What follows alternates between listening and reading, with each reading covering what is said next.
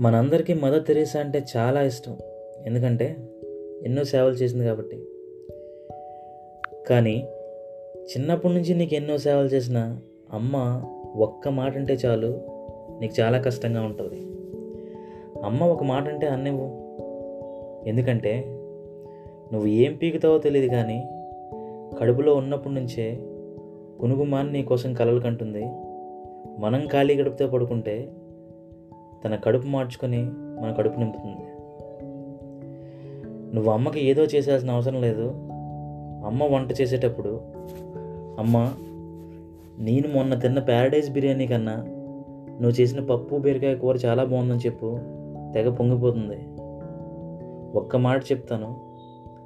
అరవై ఏళ్ళు దాటిన మీ అమ్మ నువ్వు కొన్న పట్టు చీర కట్టుకొని ఆరు బయట అరుగు మీద కూర్చుని ఆకాశం వైపు చూస్తూ ఆనందంగా నవ్వుతూ ఉంటే అమ్మ అరికాళ్ళ దగ్గర కూర్చొని అమ్మని ఆకాశాన్ని చూస్తూ ఉండు. ఆ ఫీలింగ్ చాలా బాగుంటుంది.